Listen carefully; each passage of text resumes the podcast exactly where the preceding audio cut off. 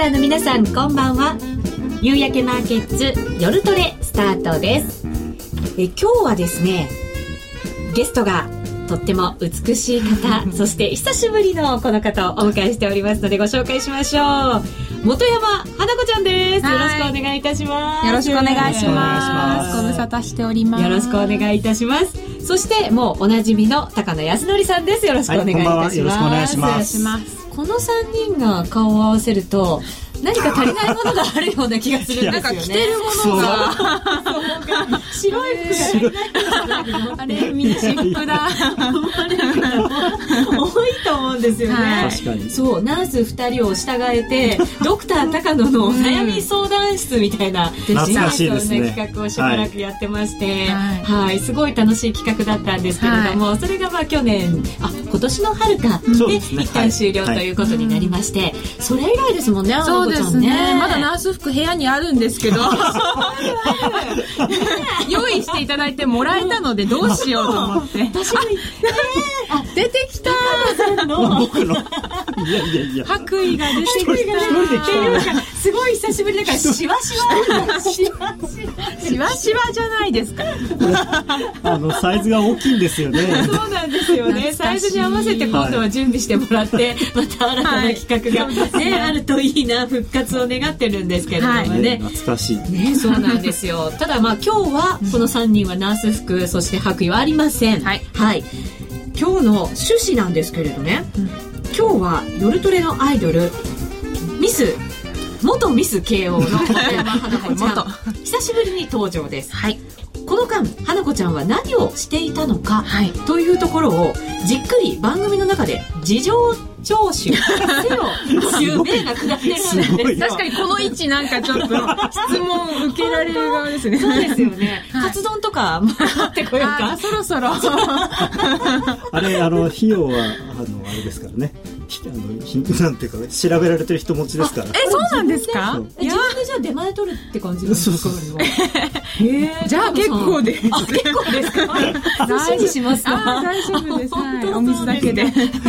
はい。ね実はですねこの間花子ちゃんは、はい本格的なトレーダーになるという宣言を いやびっくりしました。はい、私もびっくりです。でも高野さんはミンタメのブログ、はい、花子ちゃんのブログあとオフィシャルブログも、はい、結構まめに目を通していらっしゃったんで、はい、ファンですから。いやいやありがとうございますそのなんかこうトレーダーになる宣言もあとはその過程も結構まあまめに見てくださってたんじゃないですか？あの ミンタメの日記で先行して随分こうやってるっていうのが書いてあってしかもそのすごくちゃんとやってたんですね。あの誰に聞いたんだろうっていうぐらいちゃんと 本当にあのなんていうのかな。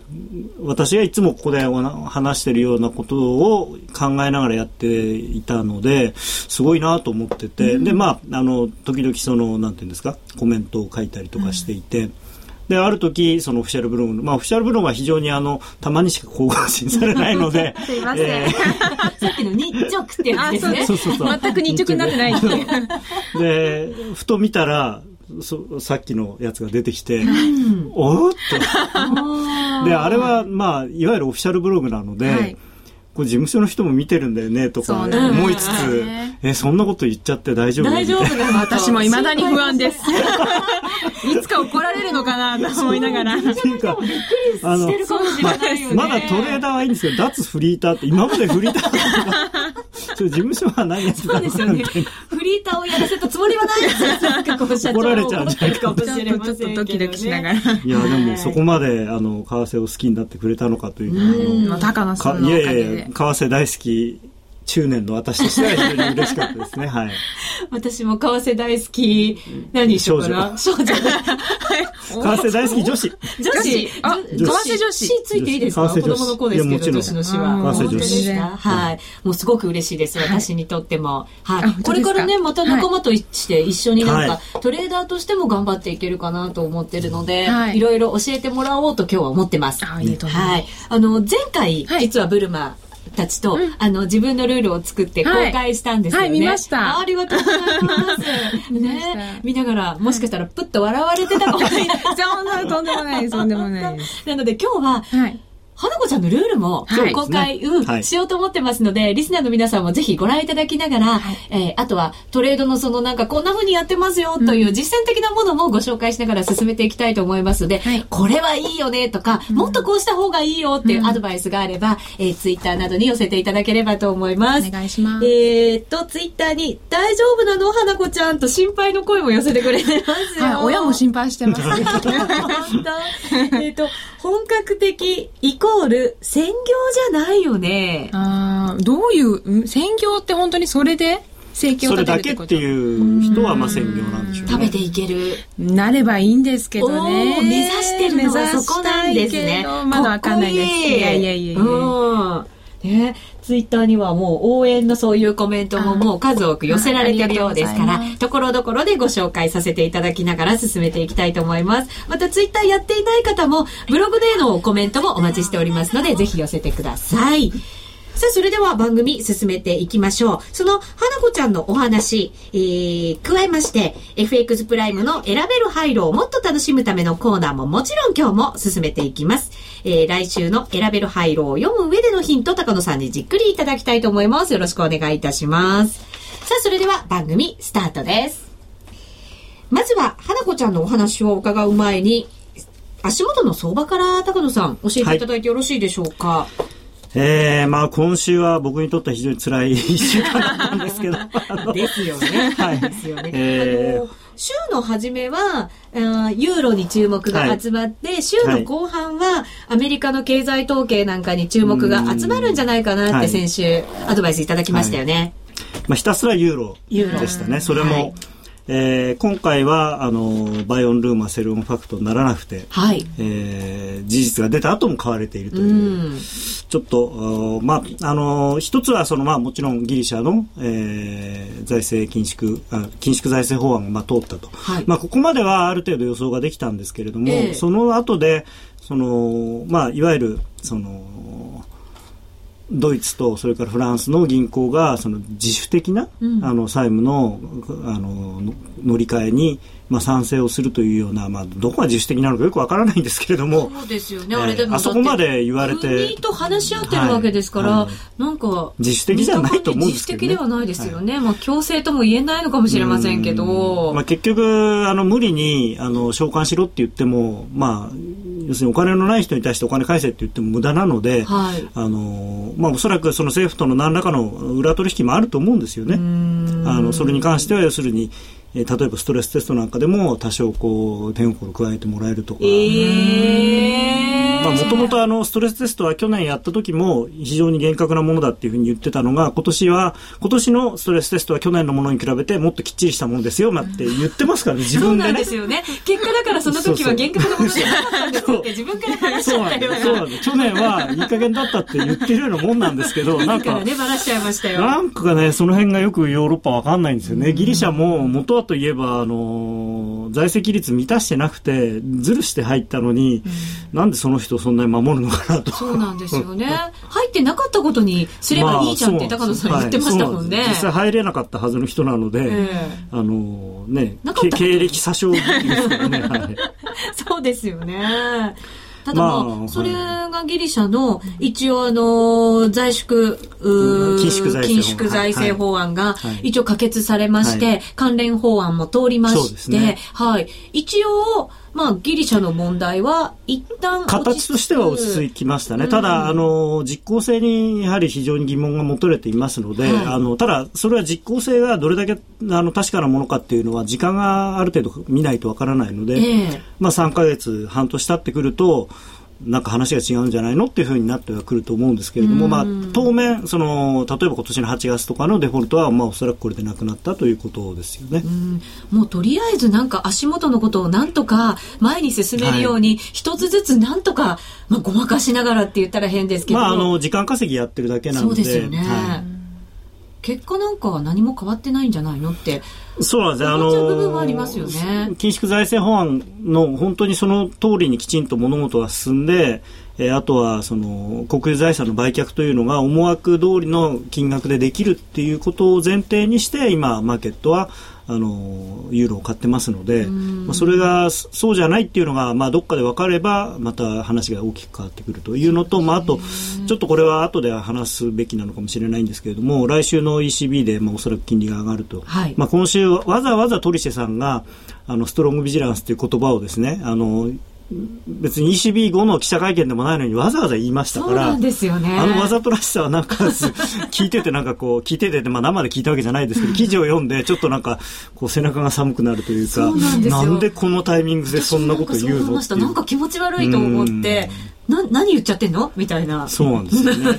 まあただチャート的にももうあの、まあ、今週は本当に綺麗にずっと上がってますので、はい、まあちょっとただ昨日からあの今日一回高値更新はしてますけれども1.45台なかなかこうなんですか買い切れないというか重たい感じになってるので、はい、あのー、まあ、今晩あたりでも1.44台の半ばを切れてくるとちょっとストップロスが出そうな感じはありますけれどもね。うんうんうん。はい今ちょうどその1.45の手前ぐらいなんですよね。そうですね。45割れるか割れないかぐらいですね。97ぐらいですね。他の通貨のレートも入れときましょうね。えー、ドル円が現在80円73銭から74銭あたり、ユーロ円で見ますと117円飛び3銭から飛び7銭ぐらいということになっています。えー、さてその今度は週の後半にアメリカに注目なんじゃないかとおっしゃってましたけど、はい。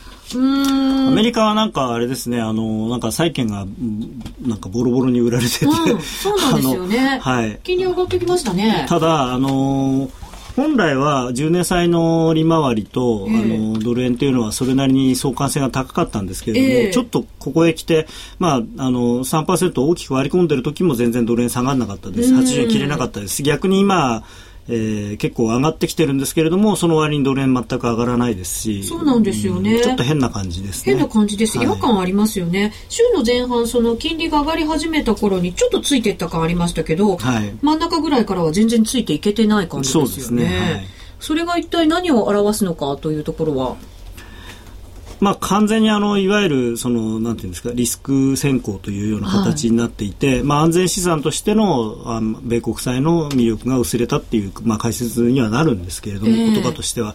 ただあのこれだけ金利が、まあ、金利が上がっているというかですね債券売られている状況で、えーまあ、ドルがこれだけ売られているっていうのもちょっと今までと違う動きなので、あの特にドル円に関しては確かに80円割れもものすごく硬いんですけれども、はい、やっぱ上も相当重いんだなっていう印象ですよね。確かに債券も売られて、はい、為替も売られてなんとなく嫌な感じの雰囲気はありますよね。まあでも株は日経なんかもしっかりしてきてますから、えー、まあそういう意味ではあの全体にいわゆるリスク先行という形ですよね。うん、はい、はいえっ、ー、と、ツイッターにいただきました。俺今週はノーポジでした、ほとんど。万が一のことがあったら、下にぶっ飛んでたから。うん。俺もノーポジ、俺もノーポジ。あ、結構ポジション持たなかった人が多かったんですね、今週は。そうでしょうね。あの、まあ、そのスタンス、やり方、それこそまあルールの話になりますけれども、はい、あのそういうイベントで動くことを逆にその利用してやるっていう方もいらっしゃると思いますけれども、うんはい、あのそうじゃなくて純粋にまあテクニカルであるとかそういうことでやるっている場合だったらそういうなんていうんですか大きなニュースでドンとそのニュース一つであの大きく100ポイントとか動いてしまう可能性があるときはやらない方が、うん、まあ、あの自分のペースを保つっていう考え方でいうといいと思いますね。うんちなみに花子ちゃんは今週はポジション持ってました、はい、あの1日1回はエントリーするんですけど今週は外出が2回ほどあったんで、その関係で回数は少なかったんですけど、うん、でもなんか今週はなんか見てても動きが不自然のような、うん、違和感を感じた。違和感がありました、はい、どの辺が違和感だった？なんかユーロで一昨日ですかねすごい急に下がって、うん、でまたそのまま上がってっていう、うん、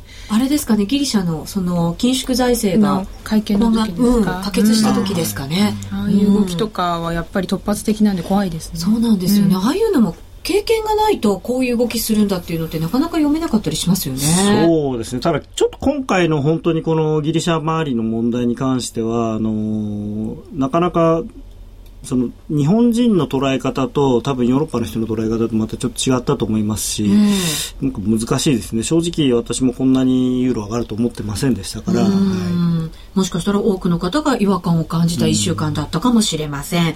来週に向けてのポイントは、高野康則のハイローナビゲーションのところでじっくりい。ただきます。はい、それでは CM を挟んで、本格的なトレーダーになる宣言をした花子ちゃんのお話、じっくり伺います。こ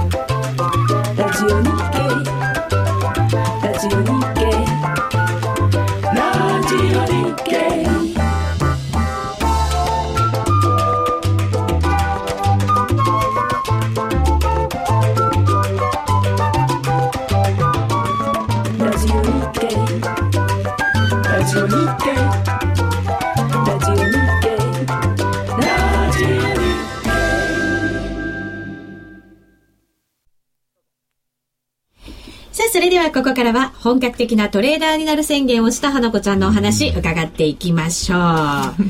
さあ、まずは歴史から振り返って。私そんななんかまだ24歳なんですけど。いや、人に歴史ありと。あ、まあそうですね。生まれた頃から歴史ありますからね。そうですよ。またトレーダーに歴史ありですからね。これからすごいですね。もうどんどんこうビッグになっていく姿を。ね私たちは追いかけていくわけですよ。うん。応援しながら。はい。さあ、まずはですね、FX に最初に携わったというか、はい、関わったのは、はい、この夜トレ、そうです。まさにこのスタジオで、本当に FX って、ん？っていう、もう全然知らなかったですよ。メンバーみたいな感じが、花子ちゃんのスタートだったわけですよ。そうです。ねそう考えるとなんかすごくね、なんかこう深いものをもう学校ですここは。FX のねあの時は本当にブルマの二人も本山さんももうやったこともないし、まあ何のことやらよくわからないしみたいな。そうですよ。花子ちゃんはあのイギリスに、ね、住んだことがあって。俺は今度見たことありますけど それくらい、そういうなんか話でしたもんね、最初は、今度担当って言ってましたそうですね、エリザベスクイーンとか言って今考えるとなんか薄っぺらいなって感じの。ね、でもその花子ちゃんが第1回目のハイローで、優勝したんですよね。そうなんです。うん、でも、はい、その時は FX の勉強は何かしてたの、うん、まだもうチャートも見てなくて、うんうんうん、本当にハイローだったんで、上に行くか下に行くかだけだったので、うん勘です。勘。白か黒か。あれが、あの、才能があったのかもしれない。いや、センスっていうか。運も、まあ、運ですね。実力のうちって言いますからね。白か黒かで、ずっと白選んでてずっと外れって場合もありますからね。そうですよ。うん。で、その、一応なんかワンクールが終わった後デモトレード始めたって言ってましたよね。はい、うん、年末の12月30日とかに始めて、今思うとなんでそんな時期に始めたんだろうとか、とりあえずやってみたくて、うん、もう本当に何も考えずに入って、うん、最初いきなり強制ロスカットで、まあまあ、デモですからね。はい。でも私も確か、一番最初為替をデモでやった時に、強制ロスカードになりましたよ。100万円が30万円。もうびっくりしました。うん、本当そんな感じでしたけどね。はい、その時にじゃあチャートを初めて見た感じそうです。初めて見ました。あこのスタジオで、あの、ラジオがある時は、まあ、見てはいたんですけど、ちゃんと自分で読もうって思ったのは、その時が初めてです。読もうと思ってしたことは、じゃあまず何だったんですか？読もうと、とりあえず、情報、知識がなかったので、本屋に行って、投資のコーナーなんて行ったことないのに行って ちょっと周りの目を気にしながら FX の本を取って ちょっとカバーも隠しながらこう読んで、うん、いろいろなあの移動平均とか、うん、マックディとか、うん、いっぱいあることを知って、で、私はボリンジャーがなんか、ボリンジャーバンド。惹かれるものがあって、最初はもうボリンジャーバンドで、やってました。へえ。使ってみてどうでした？ボリンジャーバンド。ボリンジャーバンド、ダメでしたね。あの、いや、あの、そう言うとちょっと、あの、誤解を招くので。ボリンジャーさんご健在なので、ちょっと あの、あの、ボリンジャーさんでしたっけ？あの、ボリンジャーバンドは意外と役には立つんですけれども、あの、普通のっていうんですか、FX の入門書に書いてある使い方は多分間違った使い方が多いんですよ。そうなんですかあの、ボリンジャーさんも言ってましたけれども、あの、英語で何て言ってたかちょっと思い出せないですが、あの、例えばプラス2シグマにタッチするっていうのは、うん、単にタッチしたという以外、以上のあの意味は何もない。だそれが売りのサインだとかっていうのは、それは全然違うと。ええー、でもね、教科書、まあそういうのを読むと、うんそのシグマのマイナスプラス2の間には98、7%なら戻るだろうっていうことで、タッチしたらとりあえず上だったら売りっていうやってたんですけど、なんかダメでした。それは違うってあの、ボリンジャーさんは、えー、確かに数学的には標準偏差のプラスマイナス2シグマの 97. 何パーセント入るはずなんだけれども、えー、為替とか株の場合はそれ以上にあのその外にいる時間が長いっていうのちゃんとそれは分かっておっしゃってましたしだからあのタッチしたっていうのは一つの条件に過ぎなくてその後の値動きとかいろんなものを加味してそれでやっと売りになるっていう。だからその一つだけのことを取るとまあ後から見るとね、なんか結局、あここで売ってここで買えばいいんじゃんっていうふうに見えるんですけど、それなかなかね難しいんですよね。難しい。今日の夜トレ、はい、えー、セクシーボリンジャーの本も出している渡辺君も 見てくれているようですね。先ほどからツイッターにあのちょこちょこコメントが ありましたので、えー、ぜひボレンボリンジャーの正しい解説も はい書いていただけると助かります。よろしくお願いします。私が個人的にダメだっただけなので。でもテクニカルも相性ありますよね。あのその人に合う合わないっていうのはあると思います、うん、絶対のものなんていうのは何もないですし、ね、使い方やっぱりそれぞれそのもちろんあのまあそれを考えた人の本うん、本というかですね考え方が一番大事なんですけれども、はい、それプラスアルファ自分でまたこうそれをアレンジするというかですね、うん、取捨選択していかないと難しいんですよね、はい、だから最初はまずその定義っていうんですか、うん、すごくあのがかっちりしたものをまず読んでから、そう応用していかないと難しい。はい、さあじゃあボリンジャーが、はいあんまり相性が良くないなっていうのが分かったところで そうです、ね、その他にもじゃあ自分で何が足りないんだろうっていうのは考えたりしました、はい、テクニカルはボリンジャーだけじゃなくてもいろんな一目均衡表とマクディ、うん、移動平均線、えー、もうなんかいろんなものをいっぺんに表示して、うん本当なんかカラフルで、ろうそく足どれとか思うぐらい、ぐちゃぐちゃのチャートで、もうとりあえずいろんなもの試して、結局、うん、シンプルなのがいいのかなっていうことで、うん、移動平均線だけになりました今それはなんか究極にシンプルなところにそうなん落ち着いた感じなんですね、はい、まず一旦全部取り払って、うんうん、はい。やってみました、うん、なるほど。そのどうでした、はい、移動平均線を中心にやったトレード、はい、結果は。結果は、うんトントンぐらい。でもトントンならいいでも、まずそこが第一段階ですからね。トントン、ま、ちょい負けな感じ。ちょい負け。そうですね。お父さんちょい負けだそうです。安心してください。ちょい負けだったそうですよ。いやでも全部あの最初からでちょい負けなんですよね。最近だけ見ればあ最近はちょいプラですね。ちょいプラちょいプラス。そのちょいプラスになったところはまた後半で詳しく伺うんですけれど、その前半の時はやっぱり中心はデイトレード。デイトレードです、うん、あそうですね。最初スキャルピングから始めて本当に23ピップス、うん、5ピップスいくぐらいでやってたんですけど目が疲れちゃって。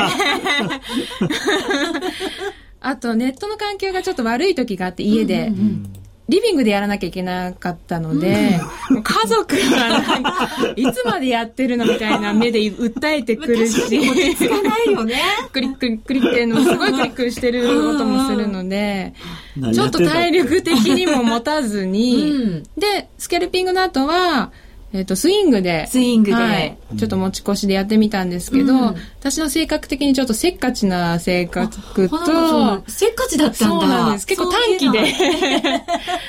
イライラしちゃって。それはそれ、長いは長いでイライラしてしまって、うん、で、結局やっぱ数時間のデートレードが、限界限界というかしっくりきたっていう感じじゃあ今はデイトレード今もデイトレード中心で、はい、なるほどね。私は性格上には長い方がいいんでもう1週間ぐらいしつこいしつこいタイプなんですよ。欲深い。欲深いタイプなんですね。結果何も取れないっていう ところに落ち着くんですけど、まあ、あの組み合わせるのが一番いいと思うんですよね。あのデイトレードやりながら、うん、あのこれはもっといきそうだなとかあいいなと思ったやつはちょっとこうお宝ポジションにして取っとくとか、うん、そういうことができるようになると、もっとあの利益を伸ばせるかもしれないですね、はい、確かにそこで利益を生んでくれてたら、あのちょっと試しに入ってみた、まあ、ちょっと試しって言ったらいけないんですけれど、うんはい、あの、短めでやったやつが少し失敗して早めにロスカットしちゃったとしても、そっちで挽回できたら安心感にはなりますよね。うん、そうですね。あと、どうしてもそのデートレードだと、まあ、値幅に限界がありますから、えー、まあ、もちろんその、日によってはね、1日3円も5円も動く日もありますけれども、うん、毎日そうは動かないので、である程度の、まあ、1週間とかで、あの、うまく流れに乗れれば、あの、無理に理由はなくてもほっとけば、もう少しこう多くの利益が手に入ることもあるかもしれない。ね、あの長めのポジションを持つことによって少しこう一歩離れた目でこうチャートなんかも見れますから、うん、でその目を持った上であのさらに細かいところを見るとまた違う景色が見えたりすることもあると思います。でもまだまだポジション持ってると客観的にチャートが見れないので、うん、何も持ってない時の方が気づけることがありますね。そうですね。高野さんもずっと言ってましたよね。何かこう迷ったら一回ポジションを手放して、何もないところでチャートを見ると、うん、なんかこう新しい風景が見えてくるっておっしゃってましたもんね。ね。うん、じゃあ詳しくその一番最初にあった手法、えっ、ー、と移動平均線を使った手法を伺ってきますね、はい、まずトレードスタイルはデイトレードだったということなんですけれど、詳しくその移動平均線ってどんなものを使ったのか。はいえっ、ー、と、本当一番最初にリアルトレードを始めて、うん、とりあえず何か自分で手法をルールとして作ろうと思った時に、結構、あの、パッと見で、どこかこう、急に上がるところがチャートであるので、うん、そういう時は移動平均線ってどういう位置にいるのかっていうのを調べて、うん、その、私が使ったのは単純移動平均線の90と、あと指数平滑移動平均線の25っていう、SMA と EMA の2本を使ったんですけど、はい、その2本が。本格的な話になってくる。いやいやいや、うん、まあまあまあまあ、まあ、それ、あの、言葉がちょっと。今、噛みそうになっちゃう。その、まあ、長期と短期なんですけど、うん、その線が収束したところって大体揉み合ってるので、うんうんうん、その線が収束したところで、その、ろうそく足が急にこう、抜けると、うん、そっちの方向に行きやすいかなと思って、うんひたすら収束を待って動いた方に行くっていう。じゃああれでイメージだとするとレンジでこう動いてたものがブレイクしたところっていう、うん、そういうイメージですかね、うん、それを視覚的にこう線の収束で見れるので、うん。うん、それを最初やってました。うん。役に立ちました結構。トレンドが始まるといいんですけど、やっぱりレンジな、レンジなので、一旦抜けてもやっぱ下がったりっていう、いわゆる騙しっていうのが多くて、勝つ時は結構連続して勝つんですけど、負ける時はもう往復ビンタのやれまくり。みたいな。しかも最初なんであんまりルールもちゃんとしてなくって、ちょっと意地になって何回もやって、疲れた頃やめるみたいな。なのでちょっとそうですね、これは、うん、あまり結果的にはあまりうまくいかなかったです。はい、でもすごくシンプルですよね。そうですね。うん、あの、ややこしい、なんていうんですか、ルールっていうのは多分守るのがすごい難しいと思うんですよね。うん、あの、まあ、デモトレを、デモトレードやってください、やってくださいって僕がしつこく言ってるのはその辺もあって、はい、あの、実際、頭の中で、じゃあ、あの、移動平均線がこうなって、さらにストキャスティックスがこうなって、こういう条件になったらって言って考えてても、多分それなかなかそうならなかったりとかなっても、あ気が付いたらもうああ上がっちゃったっていうことになるんで、うん。はい、さっき今あの花子さんが言ったぐらいのあのシンプルさじゃないと実際にそれをこう実現するのって結構きついと思うんですよね。うん、そうですね、えっ、ー、とコメントでツイッターに移動平均をあごめんなさいなんか下に行っちゃいましたね。ごめんなさいね。えっと移動平均使いますが反応遅いのがなんとも、うん、移動平均しか使わないぜ。通貨それしか使えないっていうコメントもやっぱり人それぞれいやでも移動平均は僕はあの王道だと思いますけどね。あの僕も移動平均を一番使ってますし、まあ、僕が最初にあのチャートを書き始めた頃は移動平均ぐらいしか書けなかったんですよね。手で書いてたんで。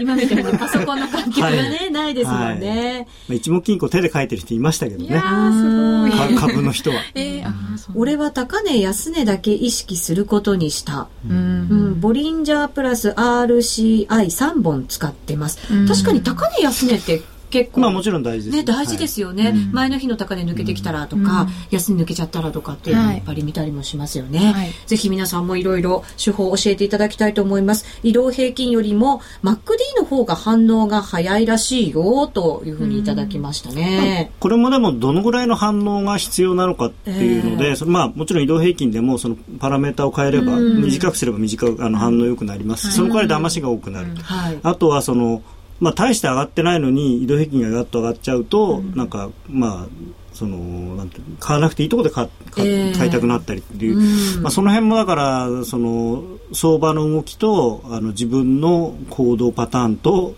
あの移動平均の動きっていうのをこう,、うまく合わせてかいかないといけないと思いますね、はい、移動平均線を何に使ってる？タイミング？トレンド？って書いてありますね。えっ、とその一番最初の手法の時ですか、うんトレンド。やっぱブレイク。ブレイクする、うん、じゃあエントリーするタイミングとかに使ってたんですね、ちょっとね今聞いた感じだと、うん、あのーボリンジャーバンド的な使い方があると思ったんですよ。っていうのはボリンジャーバンドでこうギューッと狭くなってくると、えーでそれがクッとこう広がり出してきて、うん、そのプラス2シグママイナス2シグマの外側にポンと出た時は、うん、もう要するに新しいトレンドができるっていうサインなんでうん、でそれに近い感じですよね、日本の移動平均線がこう近づいてきてでそれをポンと抜けるっていう感じだと、じゃあまだ心の片隅にボリンジャーさんがいたんですね。ボリンジャーさんがいたんです気づかぬうちに、ね、愛があったんですね。ボリンジャーさんにね。はい。さあ最初の手法では、騙しにやっぱりね、うん、あのー、結構引っかかってしまったということだったので、はい、今はどんなトレードをしているのかは、はい、えー、高野康則のハイローナビゲーションの後詳しく伺っていきたいと思います。えー、元山さん、惚れたと、えー、渡辺くんからいただきましたよ。セクシーボリンちゃんの。うん、そして、渡辺くん、まずは、花子ちゃんのお父さんにご挨拶をというアドバイス多分今父親聞いてると思うので。はい。はい。ぜひ、渡辺くん、挨拶をまず先にお願いいたします。それでは一旦 CM です。ラジオ日経の番組が、ポッドキャスティングで聞ける。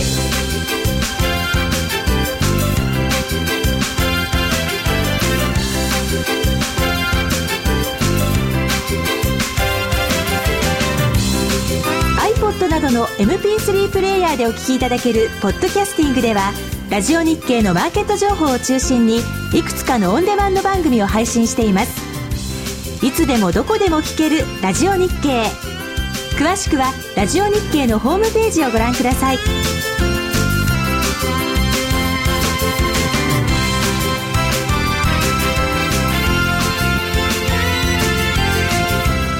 iPod などの MP3 プレイヤーでお聞きいただけるポッドキャスティングではラジオ日経のマーケット情報を中心にいくつかのオンデマンド番組を配信しています。いつでもどこでも聞けるラジオ日経。詳しくはラジオ日経のホームページをご覧ください。高野康則のハイローナビゲーション。このコーナーは FX プライムの提供でお送りします。ここからは FX プライムの選べる廃炉をもっと楽しむためのコーナーです。ナビゲーターは FX プライムチーフストラテジストの高野康則さんです。よろしくお願いします。よろしくお願いします。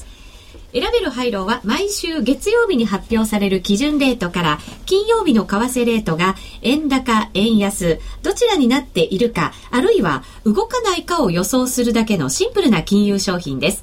選べる通貨はドル円、ユーロ円、ポンド円の3種類です。一口1000円からお楽しみいただけます。まずは、今週の結果からです。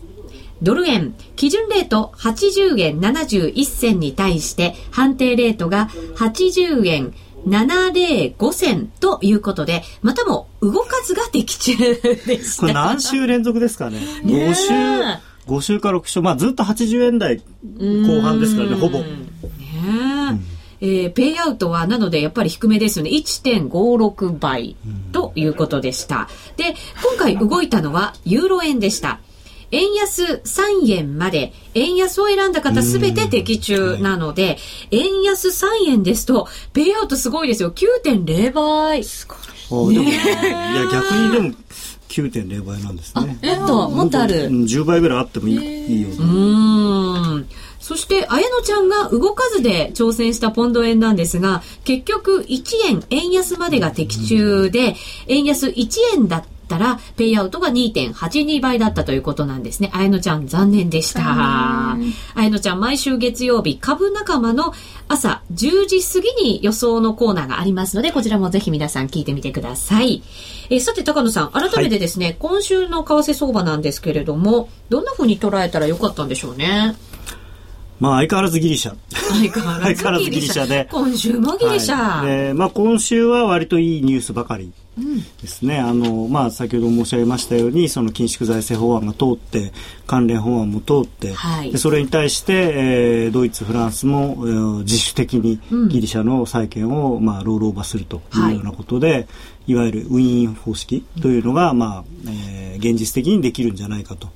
で、まあ、えー、一応、融資の条件として、その緊縮財政法案等等のその、まあ、成立というのがありましたので、それをまあ、満たしたということで、えー、7月の頭、まあ、来週、もうおそらくその融資が実行されるだろうということで、とりあえず8月は、えー、デフォルトはしなくて済むと。で、さらにその先も考えても、えー、その自主的な、まあ何回も言いますが、あくまでも自主的な、えー、あくまでも自主的な、はい、えー、ギリシャ債のロールオーバーにあの銀行が応じてくれるということで、ただこれ金利のレベルがどうなるかまだわからないですけれども、えー、で、えー市場のレートよりもあの低い金利でっていうことになると、まあ、その銀行の経営者があの株主代表訴訟とかそういうことを受ける可能性も出てくるので、その辺の金利の水準がどうなるのかで、あまり高い水準になってしまうと、今度はギリシャとしてもロールオーバーしてもらったはいいけれども、金利が払えないって話になりますから。苦しくなりますよね。はい。ですから、その辺はすごく難しいんですが、まあ、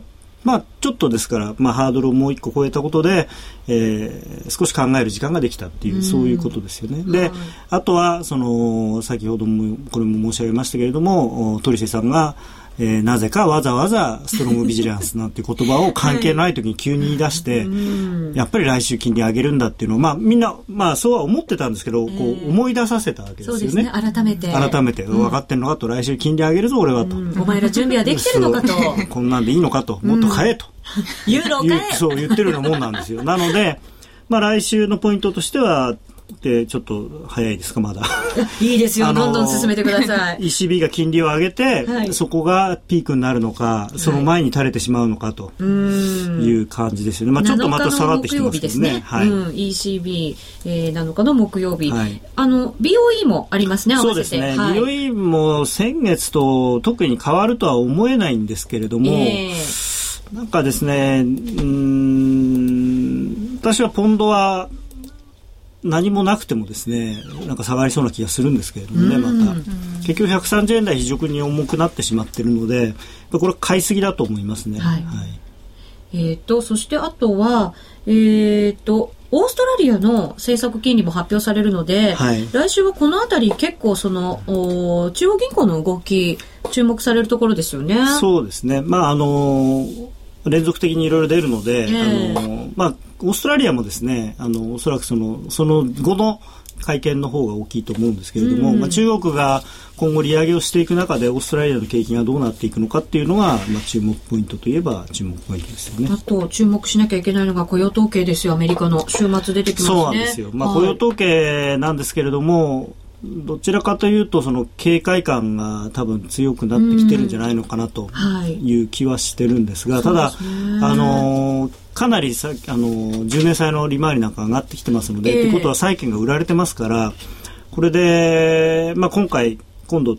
雇用統計がもし悪い数字が出た場合は QE3 っていう話がまたガーッと持ち上がってくるのでそうなるともう一度また金利がですね、あの一旦低くなるという可能性がありますね。はい、はい、えっ、ー、と今晩なんですけれどアメリカでは ISM 製造業景況指数が発表されますね、はい、23時に発表予定で予想が51.8ですからこれどんなふうに高野さんまあ、これはあんまり小細工しなくていいというか、まあ、あの予想よりも悪ければ素直にあのリスク回避の方向で動くんじゃないですかね。うん、はい。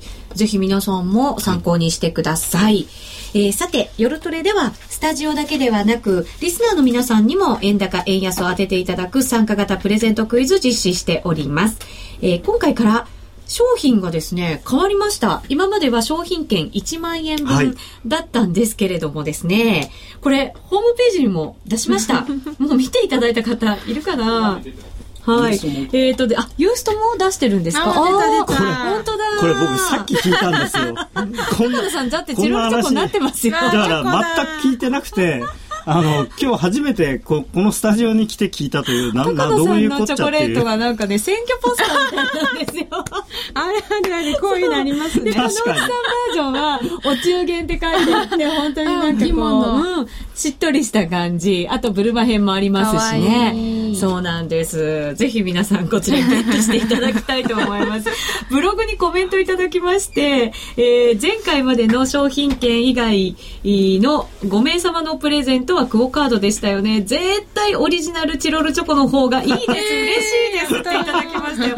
当たるのを楽しみにしています。その前に、円高か円安を当てないとダメなんですけど、と、キリンキリンさんからいただき、あ、キリン丹霊さんからいただきました。はい。花子ちゃんは来週、はい、ドル円どんなふうに見てますか、えー、ああ、もっと、えー、聞きたい。あ、でも得意な通貨でいいですよ。え、得意ですか、うん、私ドル円最近見てなくて。見てなくて。うん。ああ、どうしよう。ええー、ちょっと待ってください。ポンド円かユーロ円ですよね。うん、どっちでもいいですよ。ユーロ円は。ユーロ円が今、116円92銭から96銭。今日は117円を挟んだあたりで、ちょっと神経質な動きになってますかね。なんか、落ちたらすごく落ちそうなので。おおなんか怖い。1円1円円安で。おお。円安な円安なんだ。ユーロが高くなる。ああ、じゃあ、あ円高で。何を、ここへ来てケアレスミスという。何を学んだんだろう、私は。なるほど。じゃあ、ユーロ円で見ると、ユーロが1円ぐらい下に行くんじゃないか。はい。115円台ぐらいがあるんじゃないか。そんな感じだそうですよ。ぜひ皆さんも参考にしてみてください。えー、前回の正解と当選者、ここで発表いたしましょう。先ほどもお伝えしました通り、結果はわずかに円高でした。全体では34%の方が円高を選んでいました。円高を選んだ方の中から厳選なる抽選の結果、東京都在住のドアノブさんです。おめでとうございますます。あれ今週からチョコなんですか？ですかね？今週までは。今週までは商品券なんです。残念でした。ドアノブさん残念でした。でもまたね、チャレンジしていただければ、当たる可能性ありますから、ぜひまた、あ、でも商品券の方がいいよって。ああ、そうですね。勝手にチョコの方がいいって思い込んでしまった。そうですね。まあ、1万円ですからね、そうですよね。チロルチョコ何十円とか。いやいやいや、あんだけ数あったらそれ何十円ってことはないでしょ。いや、あの、写真に価値があるんですよ。チロルチョコをね、ランダムで10個入りパックだそうです。うん。あの、一箱では送れないみたいですね。10個限定して。送らせていただきます。まあ、まだ、あの、花子ちゃんバージョンもできてないですね。できるんですかそれは作んないとまずいでしょう。うん。ぜひ次はじゃあ入れましょうね。ぜひぜひね。ちゃんと写真選んでもらって。可愛いやつにしましょう。あ、どれ選んでも可愛いですね。なお、クオカードの当選者発表は発送をもって返させていただきます。ます次回は来週月曜日7月4日のお昼12時半が締め切りとなります。7月4日お昼の12時半が締め切りです。ご注意ください。応募フォームやクイズの説明は夜トレの番組ブログをご覧ください。高野康則のハイローナビゲーション。このコーナーは FX プライムの提供でお送りしました。今日発表される経済指標、みんなはどう考えているんだろう？指標発表後の為替変動の予測が見たい。自分の FX トレードスタイルが知りたい。FX トレーダーの強い味方。経済指標に特化したコミュニティサイト、みんなの外為。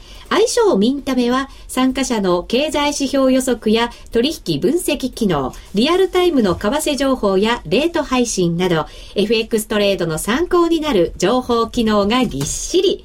ミンタメでトレードをもっと楽しく快適に。詳しくは、みんなの外為で検索してください。FX プライム株式会社は関東財務局長、金賞第259号の金融商品取引業者です。外国為替保証金取引は元本あるいは利益を保証した金融商品ではありません。為替変動、金利変動などのリスクにより投資金額以上の損失が生じる恐れがあります。投資及び売買に関するすべての決定は契約締結前交付書面をよくご理解いただいた上で利用者ご自身の判断でなさいますようお願いいたします。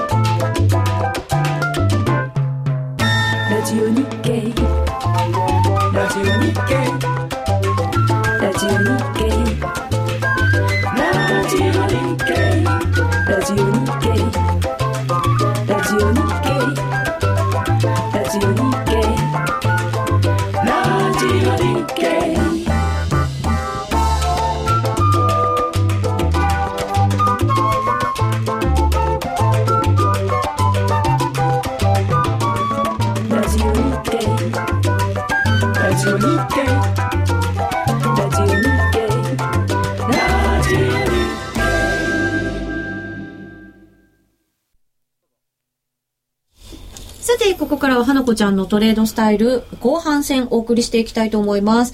あ、渡辺くんから来てますね。僕と結婚したら名実ともにミセス渡辺いや、今はそうとも限らないですよね。あれ、今まだ別姓ってダメなんですよ。ミセス渡辺。ミセス渡辺。何それ、プロポーズ？渡辺君に座布団1枚盛り上がってますね。ツイッターの中では渡辺君ネタで、はい、ちゃんと言った方がいいですよ。あそこにいますけど。え、何あそこに。渡辺君これもつ映ってるのかな？あ、映ってますね、ちゃんとね、ユーストリームでね。はい、宣伝させていただいてます。さあ、後半戦です。えっ、ー、と、最初のその移動平均線を使ったものでは、ちょっと騙しも多くてって、うん、はい、うん、言ってました、はい、じゃあそこから見直しをしたと思うんですよね。そうなんです。どんな風に見直しをしたのか教えてもらえますか？はい、はい、えー、デートレと、あの、移動平均線を使っているのは変わらないんですけど、うん2本だったものを3本にして、はい、ちなみにいくつのものを、えー、20、50、100です。20、50、100。はい。はい。で、えっ、ー、と、通貨ペアも、以前は、あの、ユーロ系だけにしてたんですけど、今度だとちょっとボラティリティも高くて動きが激しいからね、うん、よりその以前の手法だと騙しが多かったので。うん。通貨によってもやっぱり騙しが、これは多いよとか少ないよとかなったりするんですね。すね。はい、うん。すごい。それも発見したわけですね。はい、でその今やっているその変えた手法っていうのは、うん逆にボラティリティの高いものを選ぶ手法になったんですよ。これも、あの、ブレイクアウトを狙う手法なんですけど、あの、その、高値とか安値も気にして、うん、あとは上昇トレンドラインと下降トレンドラインの切れるところとか、うん、とにかく、ここのポイントを抜ければ、うん、ダーって走るだろうなっていうポイントで入るっていう、エントリーする。エントリーする。一番でも効率的なエントリーの仕方ですよね。ブレイク本当にするところで入れれば。入れればなんですけど。入りたい でもいいですよね。あの、いつも話してる時に、はい、だーって、基本的にだーっていう、その、その辺が、あの、嬉しいなと思って、こう、我が、我がハイ、ハイローガールズス、もう、もう。文科生第一期生。やっぱりあの、洗脳が効いてるなと思って。本当ですか？やっぱりどうしても、あの、うん、なんていうんですかね、やっぱりあの個人投資家の方で初心者の方は飼い犬の好きな人が多いんですよね平均的には。うんうんうんそれがあ、そういう意味のダー。あ、でも、こっちのダーもあります。でもなんかイメージやっぱこっち。ああ、まあそうですね。なんか、やっぱり落ちる方がスピードが速い気がして、上がるのは、上がるとき上がるんですけど、そのターゲットまでの所有時間が長かったりいかなかかったりすることが。まあ、重力がありますからね。相場の中にも。そうだったのか。ニュートンか。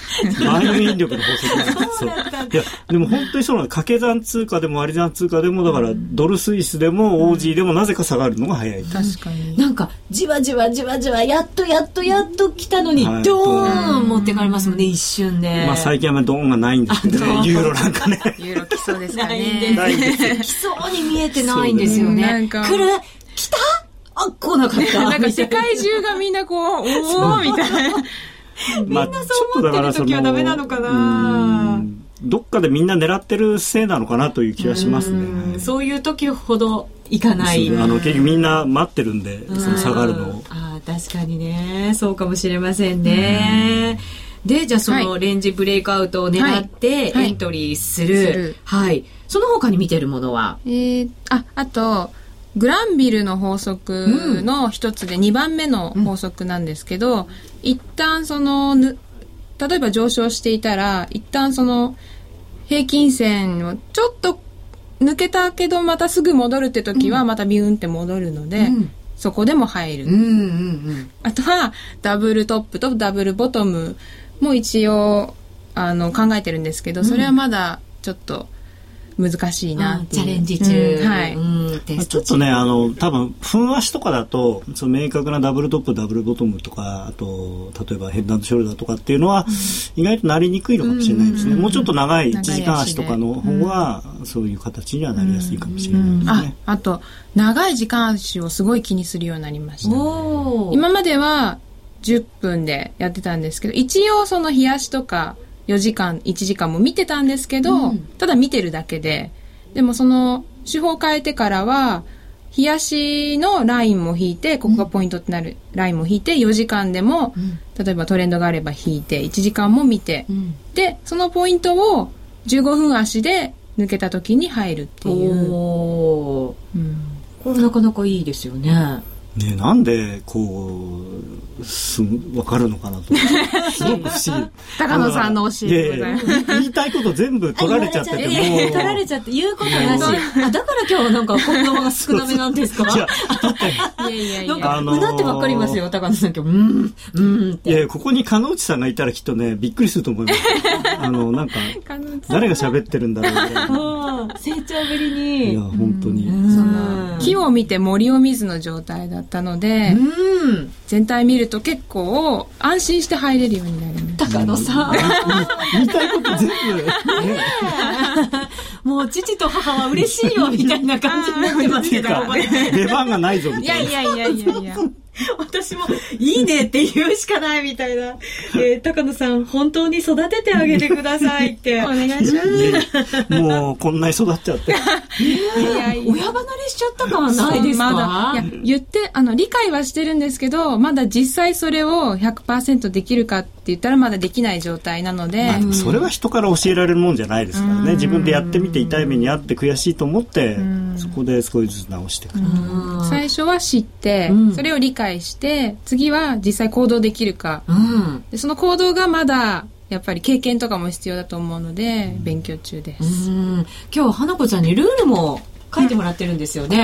はい、ここでじゃあ画面も出してもらおうかな。花子ちゃんに一個ずつちょっとこう内容を教えてもらおうと思います。今準備中。今準備中なんだそうですよ。はい。じゃあそのトレードの中でルール考えてくれました。はい、出ましたね、ユーストリーム。じゃあ頭から一つずつ教えてください。はい、まず東京時間はエントリーしない。お仲間仲間仲間 先週、先週見てて、あ、一緒だと思って。そうそう、私もダメ、東京時間。そうなんです。おすすめです。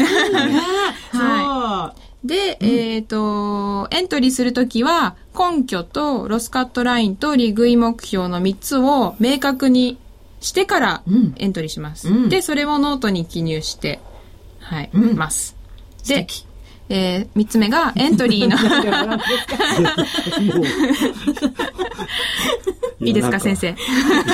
先生いきます。あの、三つ目は、エントリーの後はすぐにその、ロスカットラインに逆差し根を入れて、うんもう機械的にカットされるようにします。うん、で、位置は動かしたりしないの、花子ちゃんは。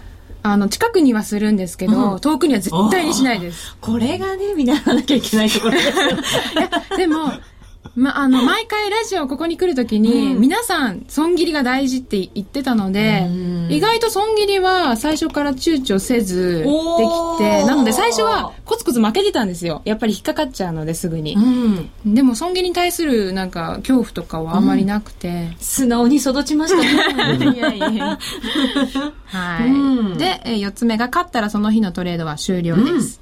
勝ち逃げだ。そうです。で。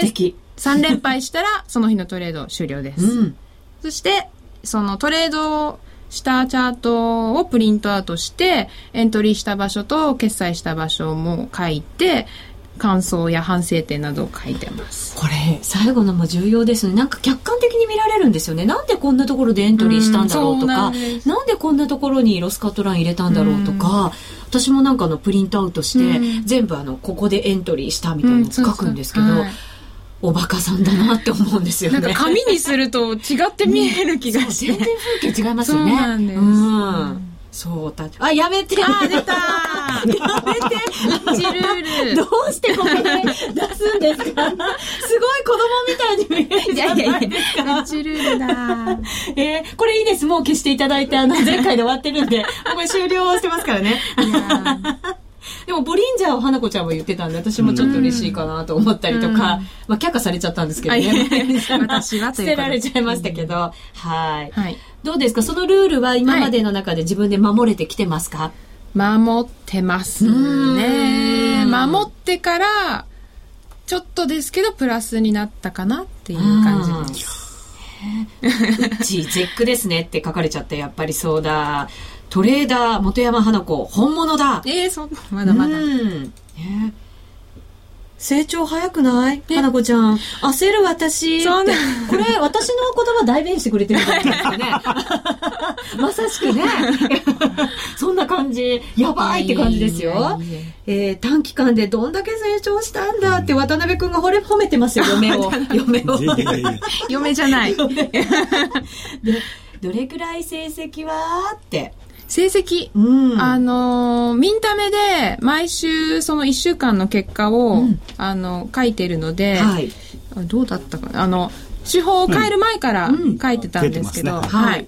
ぜひ皆さんブログご覧いただきたいと思います。ミンタメのブログすごく花子ちゃん真面目にそして面白くい いえいくれてるんですよね。ぜひそちらのミンタメのブログも皆さんで集まってアドバイスなんかもいただけたらなと思います。はい。ぜひぜひよろしくお願いいたします。